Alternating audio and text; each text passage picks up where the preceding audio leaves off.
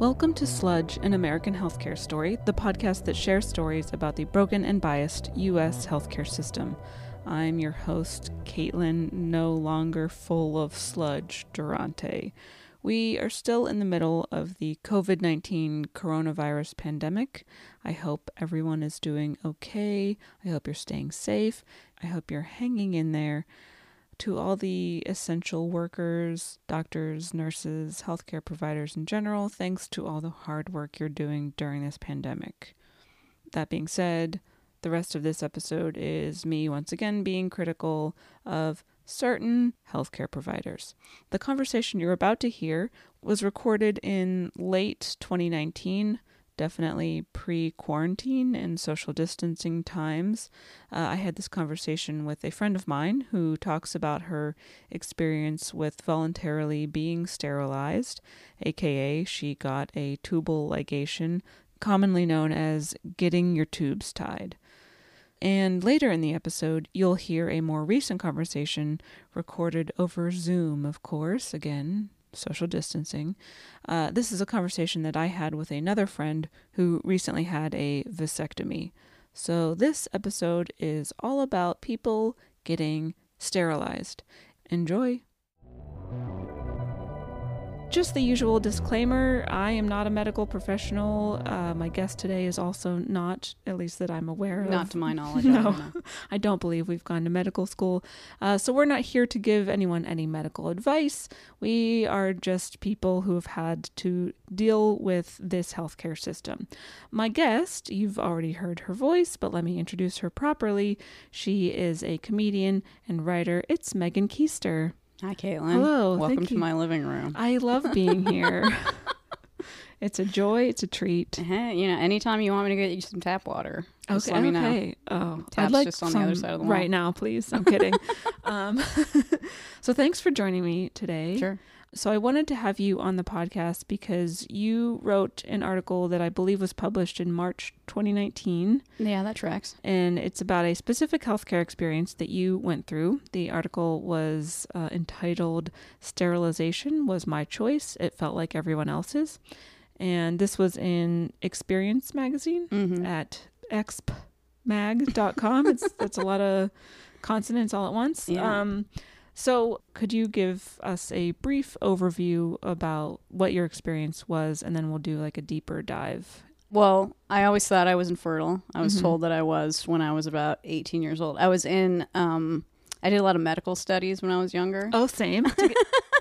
To, get, money, right? Yeah, yeah, to get Yeah, money. Yeah. uh-huh, And yep. I was in like sort of the beta testing group for the HPV vaccine. Oh, and yeah. so that required like a thorough gynecological, you know, Mm-hmm. investigation. They really rooted around down there.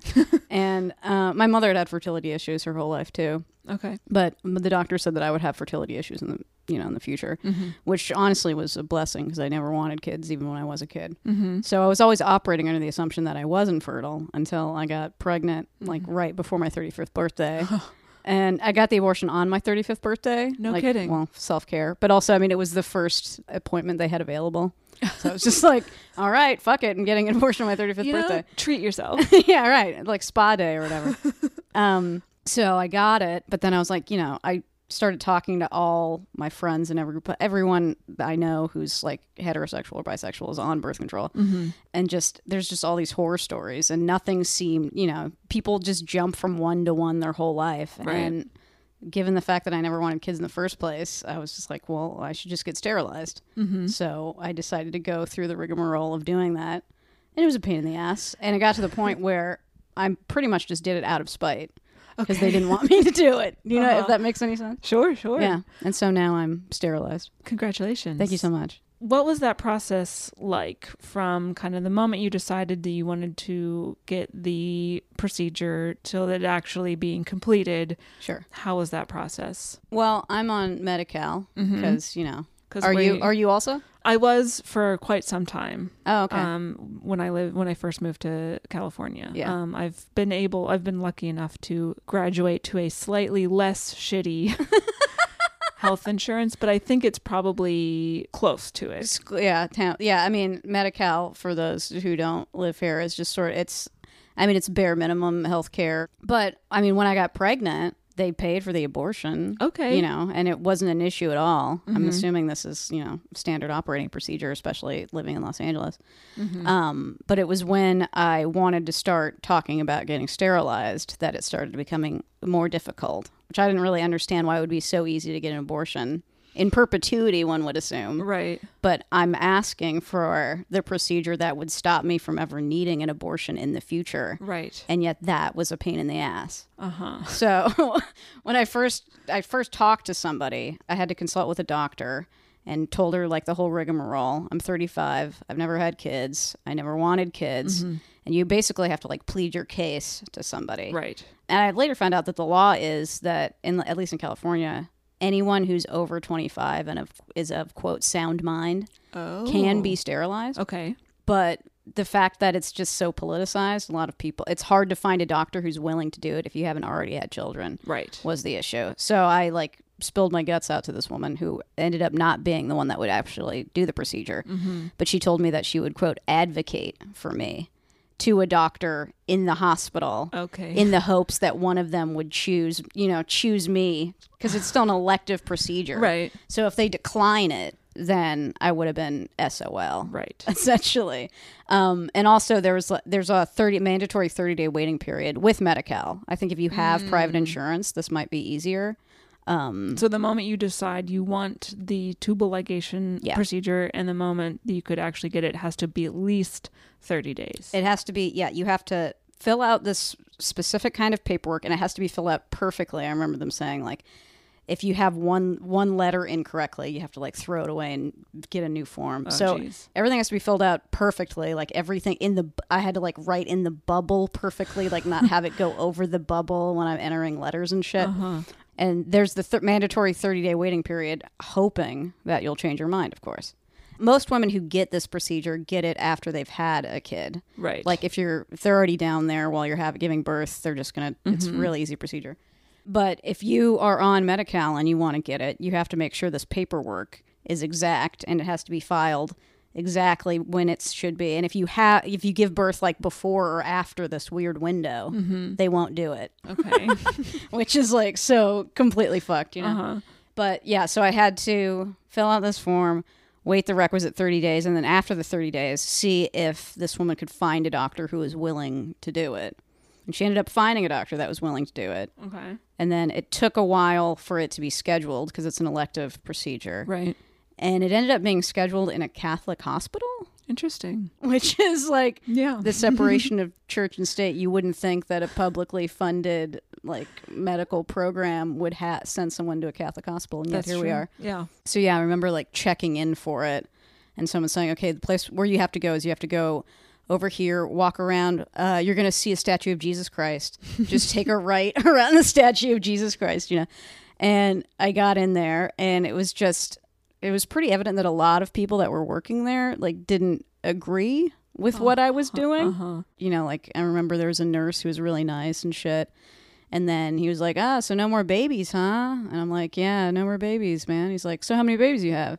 I said, "None. I don't have any babies." And he just like his face fell. It's just like, Oh. "Oh, okay." And it just people just kept coming into the room while I was like ready for surgery, like asking over and over, like, "Are you sure?" Like, what if I decided, you know what I mean? What if today's the day I decided, you know what? Yeah, I want to have fucking kids. Yeah. It's like nothing's ever gonna have. Are you sure? And then I remember the anesthesiologist was such a like dismissive dickhead. He made it kind of seem like they were gonna put me under by putting uh, a mask on me. okay, I guess because yeah. you have to go under to get the procedure. Right. But uh, I didn't know he was going to be injecting me with something that would take me under. So he showed up late in the surgical room and was just like pulling my arm around, like yanking it, kind of like Oh harshly gosh. and injected something in me. And it was like, I kind of remember it's like in that scene in The Big Lebowski where the dude passes out, where it's just like I'm looking around and I'm just like, wait, it's not supposed to happen like this. And then just like darkness. Uh-huh. Um, and then I, you know, like woke up like a couple hours later in the fetal position, like freezing alone in like a hospital bed. Oh. Yeah. After my gallbladder surgery, the anesthesiologist woke me up by slapping me in the face a bunch. Really? Yeah, and I was like, "Oh, surely there's a better way to do this." Is that standard operating medical I- procedure? You know what? I don't know, but she's like, "Wake up!" I was like, "Ah, ow!" like, ah. okay, whatever you say. Okay, so no one in the hospital was pro you having. It didn't really seem like it now. surgery. I mean, Uh-huh. inherently, I suppose the doctor, because she chose, she, in her infinite, you know, benevolence, Mm. chose to do this to a fucking woman who had never had kids before. right. But yeah, it was pretty evident that, you know, my purpose was to breed. well, that is the thing here. So the implications of of this story is that society at large, including many healthcare providers, Mm-hmm. see women or anyone with a uterus because not not everyone with a uterus identifies as a woman, but people with uteruses are seen as being vessels for baby making Sure. Yeah. and the fact that someone who does have a uterus but doesn't want to use it to procreate that is frowned upon by Mr. Society. Well, it's also not trusting a woman. Or that it's, too, you know, like, exactly. trusting me to know I'm secure in the fact that I should never have fucking kids. I'm never going to have a lifestyle that would be conducive to having kids. You're right. I don't have a good background with my own parents. Do you know what I mean? Like I don't want kids. Mhm. Um I mean in my 20s even just to make sure I completely had it out of the way. I tried to get sterilized. oh, really? Um and that was impossible cuz no one's going to do it when you're in your 20s cuz they always think like, you know, You'll- come to us when you're in your you'll 30s. change your yeah, mind. You'll, you'll you're going Mhm. to change your mind. Exactly. Yeah. It is a deep distrust of women and just assuming that women don't know themselves well enough to know what they want. Right. So, a little background I have, I think we have kind of similar approaches to motherhood, which is that we don't want to do it. right. when I was, I think, 28, and I think I might have told this story on the podcast before, but I wanted to get a birth control that was an implant that they stick in your arm that lasts for three years. Yeah. And I was on Medi-Cal at the time, and all the doctors and nurses that I saw at this appointment were like, "Oh, geez, though, uh, Caitlin, you're 28 years old. This is like the prime age that mm. you you know you're gonna want to be maybe having kids. Right, have a fear child. The- right. sure. You know, this birth control lasts for three years. You know, it's not permanent. We could take it out, but we don't like to take it out before the time's up. So you have to be really sure that you know in the next three years you're not going to change your mind and decide you want to have kids, right? And I said. I don't know what to tell you to assure you that I have never wanted kids and I never will want kids Sure. But that is the case. And they're like yeah but are you sure? And it's just like what what is it? What is this like you just can't trust a woman to know what she wants especially in terms of her like reproduction? Right. i hate it's so uh, i hate it No, yeah, we have no autonomy We do- over we- no. over that basically. well, it, it's funny you bring that up because when I was trying when I was getting the consultation for the sterilization, they kept trying to push an IUD on me instead. Mm, Where it's just like, why don't you just do the IUD and then you know you can just take it out whenever you want. Right It's like, well, I've heard bad things about IUDs. I don't want a fucking IUD. They're like, well, okay, for the 30 day waiting period, do you want us to just put an IUD in while you wait? mm, So, do I want you to put an IUD in and then take it out in 30, 30 days. days? later right No, I'm good. yeah You know what I mean? just fucking trust me. I will Right. not fuck for a month, all right? just like chill out. Uh, my sister had an IUD in for I think maybe two days because it hurt Yeah. so bad and it was causing her such severe cramping and bleeding that she had to go and like get it taken out in like an emergency situation Yeah, because heard- it was Yeah. ruining her life. Yeah. Um, which is why I've never had an IUD because I think, you know, my uterus is all messed up down there. I'm pretty sure. uh, but when I was contemplating what like birth control thing I should do when I was 28, I was like, can I? I was like looking into a tubal ligation, Mm-hmm. and I had my like my PCP flat out told me. You won't find any surgeon willing to do that until you're at least 35 if you don't already have kids. And I said, "Oh, well, fuck me then." um, but yeah, it, it just it always comes down to healthcare providers harboring these biases against women that are like, well, you know, we can't trust you to know what you want. Sure. If you're still of like a fertile age, then you're you need to keep your reproductive system intact just in case because you know you've we've heard the same things over and over. It's you'll change your mind you just mm. wait a little bit you know you, you haven't met the right man yet. That's one i get all the time. Sure. and it's just like you fucking idiot. The if if i were to ever partner with someone the right partner for me would be someone who also does Doesn't not want, want- to have children. Right. and they just there's a, such a lack of comprehension there. I mean, again, if you think about the fact, like, in order to get tubal ligation, the only requirements that you're over 21 and you have sound mind. And Mm-hmm. so anybody depriving you of that is actually violating the law. right yeah And yet it's so prevalent that I guess it doesn't. I mean, I don't. What, what, am I going to do? To sue the state of California for not sterilizing me or something? You know what I mean? I mean, you could probably get like the ACLU behind you and try something. You don't understand what a bad parent I would be. Just fucking sterilize me now. Sterilize me yesterday, dude. Yeah, I mean, I was 35. The Mm-hmm. fact that they were still pulling this shit for someone who's 35, like, I guess Right. it just never ends. I don't know. Right, you'd have to be almost close to like menopausal age before they'd even take you like seriously. And it's like, well, you're And Then then, you're- what would be the point of right doing it? because you're almost like to menopause. right. Uh, and then also you mentioned earlier, and also in your article that um, you know, women who are on private insurance have an easier time Yeah. getting this. Yeah.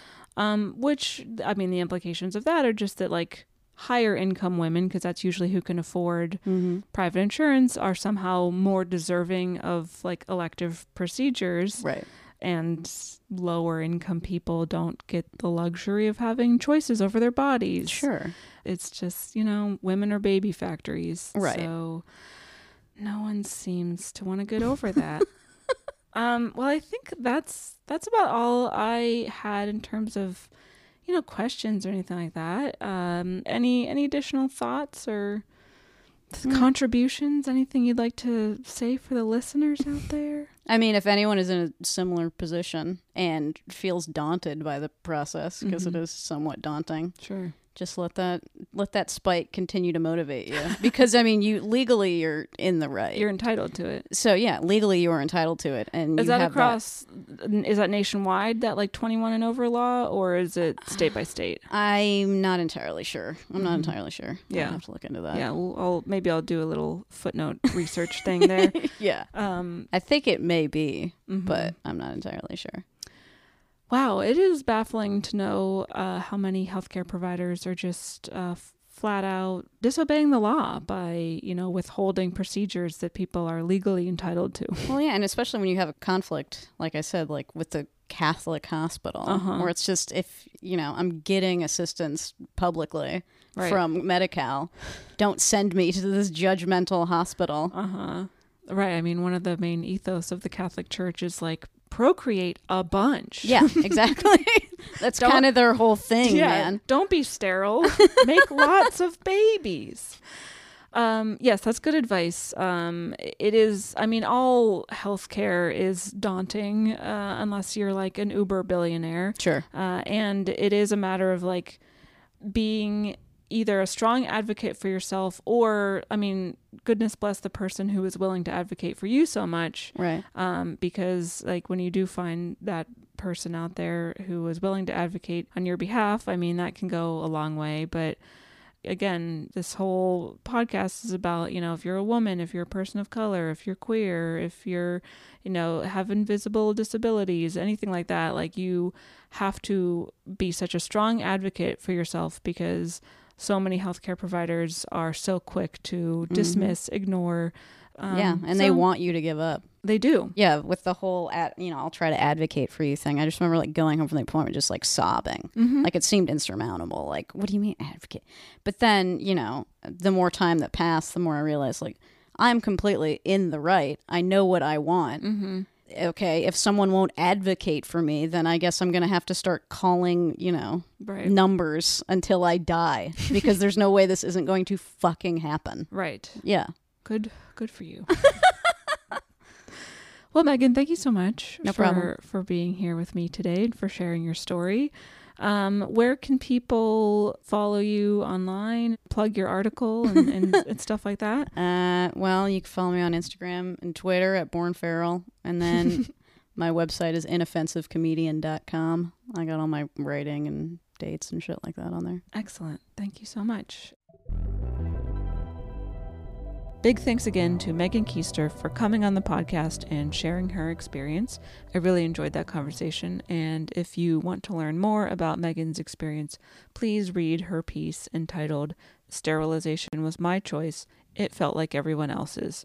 And you can find that on expmag.com.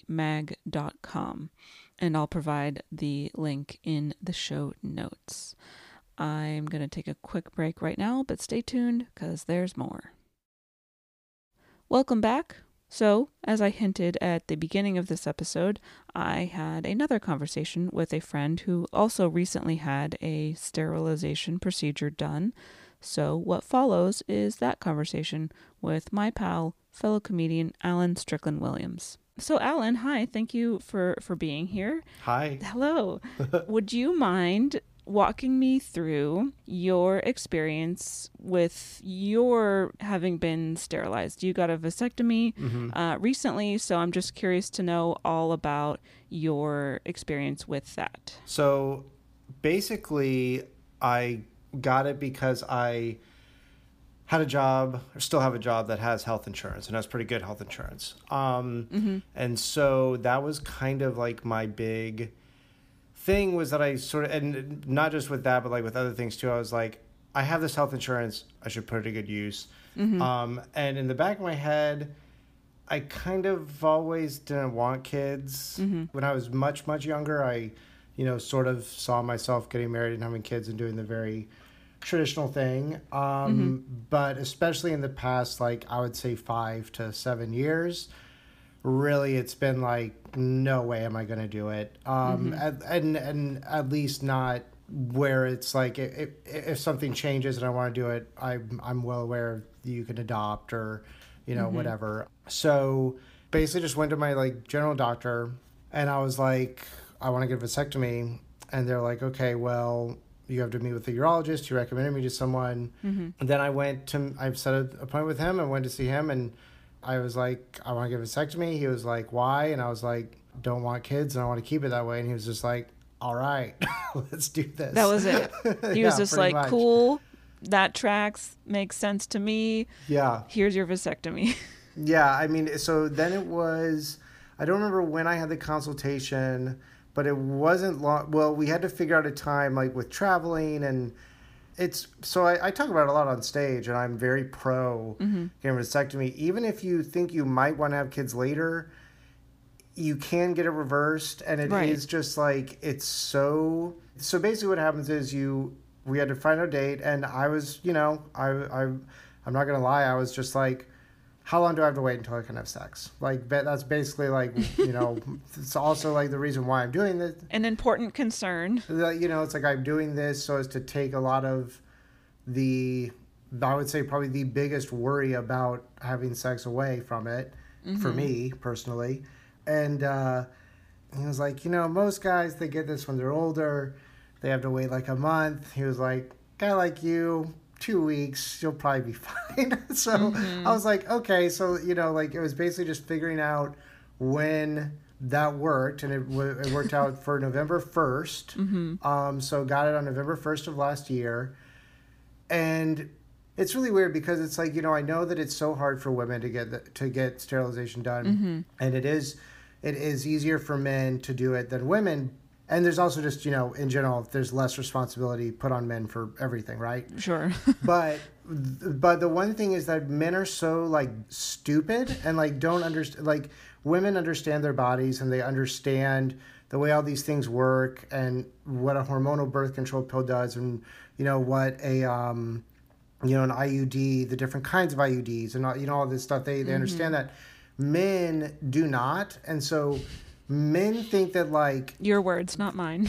yeah, yeah, no, men like they literally they're like, oh, so you like you got your balls chopped off? Like they don't like they don't understand.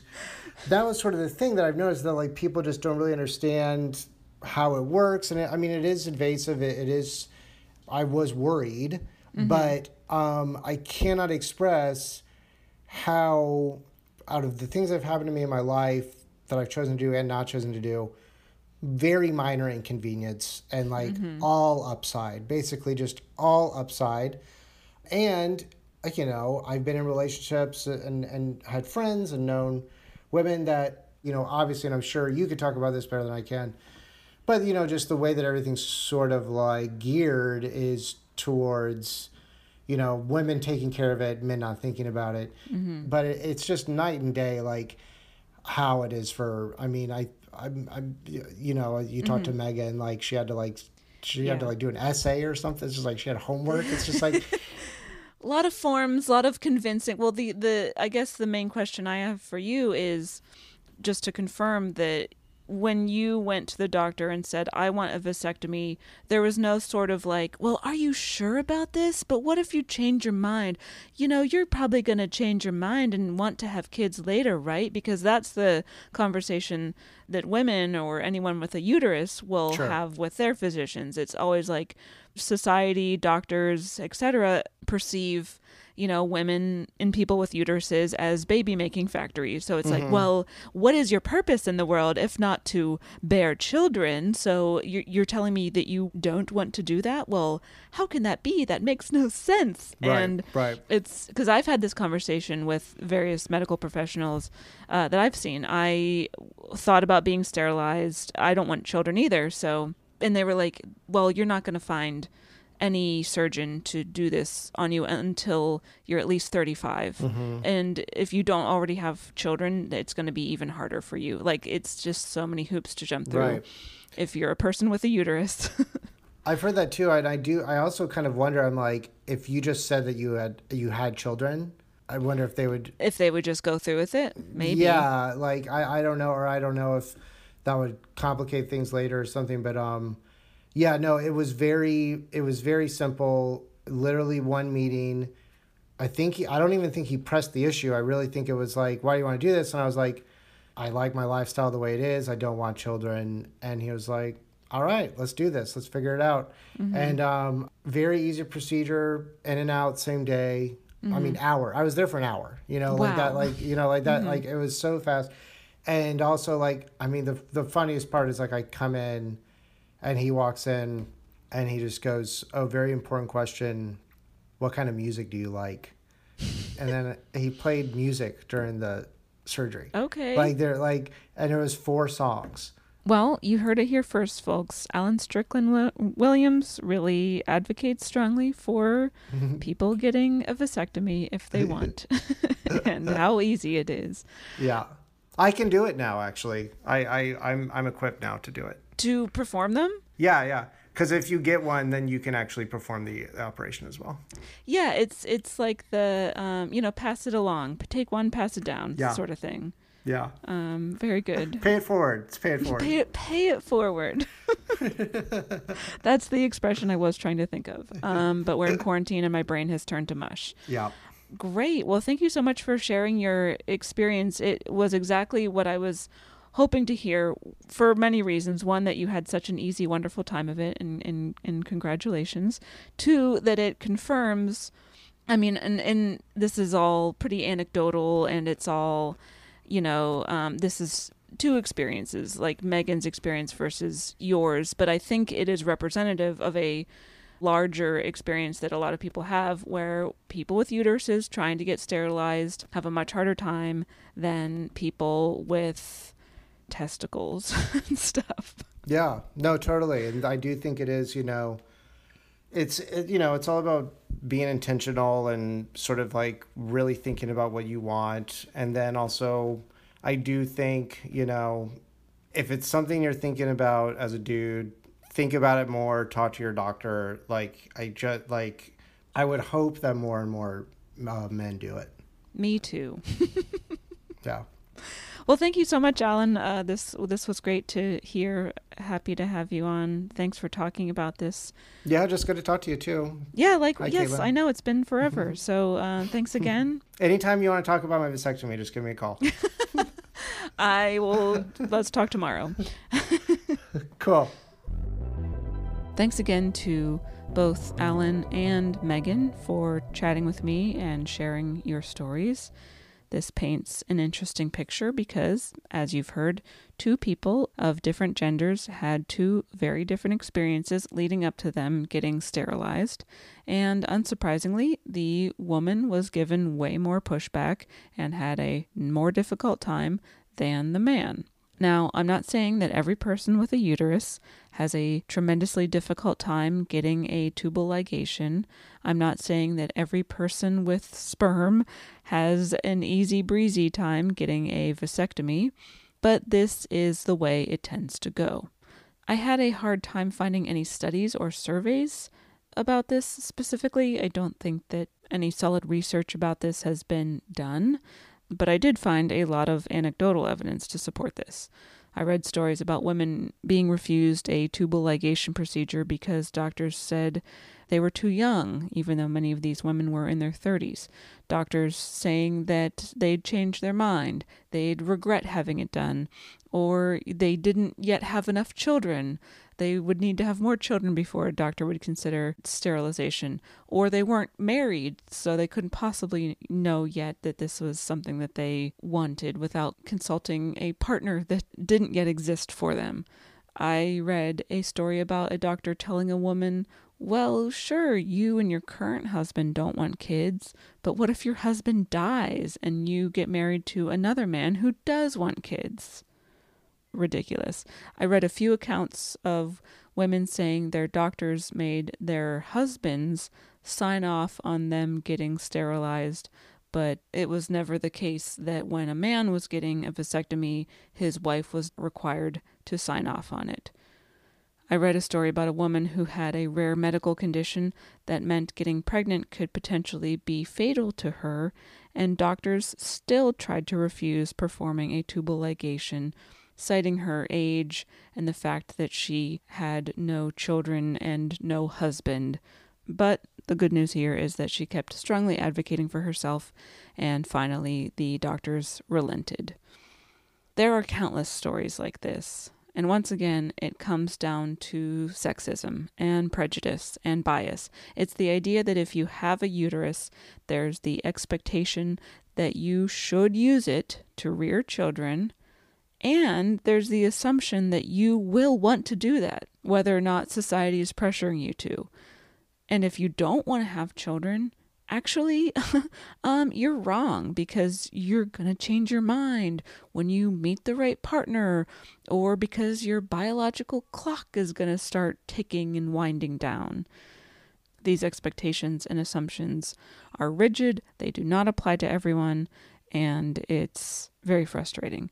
According to the American College of Obstetricians and Gynecologists, in a committee opinion piece entitled Sterilization of Women Ethical Issues and Considerations, quote, 14% of sterilized women request information about sterilization reversal, though only approximately 1% of women obtain the procedure, end quote. In other words, only 14% of women who go through with a tubal ligation seek out information about getting that procedure reversed, and only 1% of these women go through with the reversal procedure. So, this intense fear that women will change their mind or regret the decision to be sterilized later on.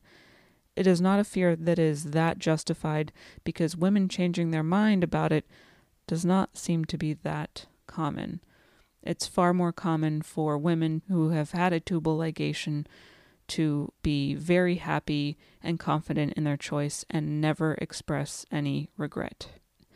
In this same committee opinion piece, the American College of Obstetricians and Gynecologists make several recommendations regarding the permanent sterilization of women. So here are a few of these recommendations that are particularly relevant to this discussion. One of them, in fact, the first one is quote, respect for an individual woman's reproductive autonomy should be the primary concern guiding sterilization provision and policy. Let me say part of that again. Respect for an individual woman's reproductive autonomy should be the primary concern. Yes, I agree. That's great if only that was actually enforced. Next recommendation is quote, it is ethically permissible to perform a requested sterilization in nulliparous women and young women who do not wish to have children.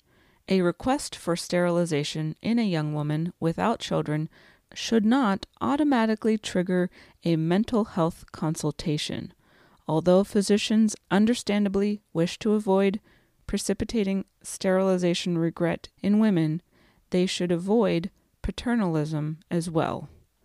Now, let me rephrase that because I didn't completely understand what what all of that meant right away. Basically, it's saying it is okay to perform sterilization on a woman or a person with a uterus who has never had children. That's what nulliparous means, or who never wants to have children. And you shouldn't automatically assume that they are mentally ill because they don't want children. Not that there's anything wrong with being mentally ill. And, Dr. Person, if you're worried the person might regret having the procedure later on, don't use that as an excuse to decide they shouldn't have autonomy over their own body and reproductive health. So, again, these are a couple recommendations from the American College of Obstetricians and Gynecologists. They're recommendations, it's not the law. Here's the law. And again, I'm citing Sterilization of Women Ethical Issues and Considerations from the American College of Obstetricians and Gynecologists. Quote In 1976, the U.S. Department of Health, Education, and Welfare developed protective regulations for Medicaid funded sterilizations. The regulations prohibit sterilization of women younger than 21 years old and of women with mental disabilities require waiting periods between the time of consent and the sterilization procedure, currently a 30 day waiting period, and require the use of a standardized consent form. End quote. Now, there's a whole discussion to be had about people with developmental disabilities and mental illness being discriminated against. I'll save that conversation for a later episode. But as Megan said earlier, for Medicaid funded sterilization, women just need to be 21 or older and to be of air quotes sound mind. By the way, these regulations were put in place in 1976 to prevent coercive or non consensual sterilization procedures because in the United States, quote, many low income women and women of color in public hospitals were subjected to state and federal programs aimed at limiting their fertility. Between 1909 and 1979, physicians performed more than 60,000 forcible sterilizations in government organized programs. End quote. Simply horrifying. And as Megan speculated, if you're paying out of pocket or with private insurance for a tubal ligation, from what I've gathered, there are no legal regulations at all in the sense that there aren't these 30 day mandatory waiting periods. Uh, a woman could conceivably be younger than 21 and still receive a tubal ligation, things like that. Not that any of these regulations are followed by many, many doctors and hospitals, as these numerous anecdotes about women being refused sterilization procedures show. So there you have it. Another way in which the US healthcare system is full of sludge because of patriarchal standards and medical sexism. Boo. I think that does it for this episode. Please rate, review, and subscribe to the podcast on whatever platform you use. A five star rating and a positive review would be ideal. Uh, you can also follow us on Twitter and Instagram at Sludge Podcast. Feel free to email me at sludgestorypodcast at gmail.com with your healthcare horror stories, which I may share with your permission, of course. Thank you so much for listening. Once again, I hope everyone is safe and healthy and doing as well as you possibly can, considering the circumstances.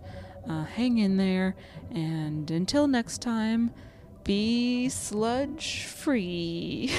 bye bye.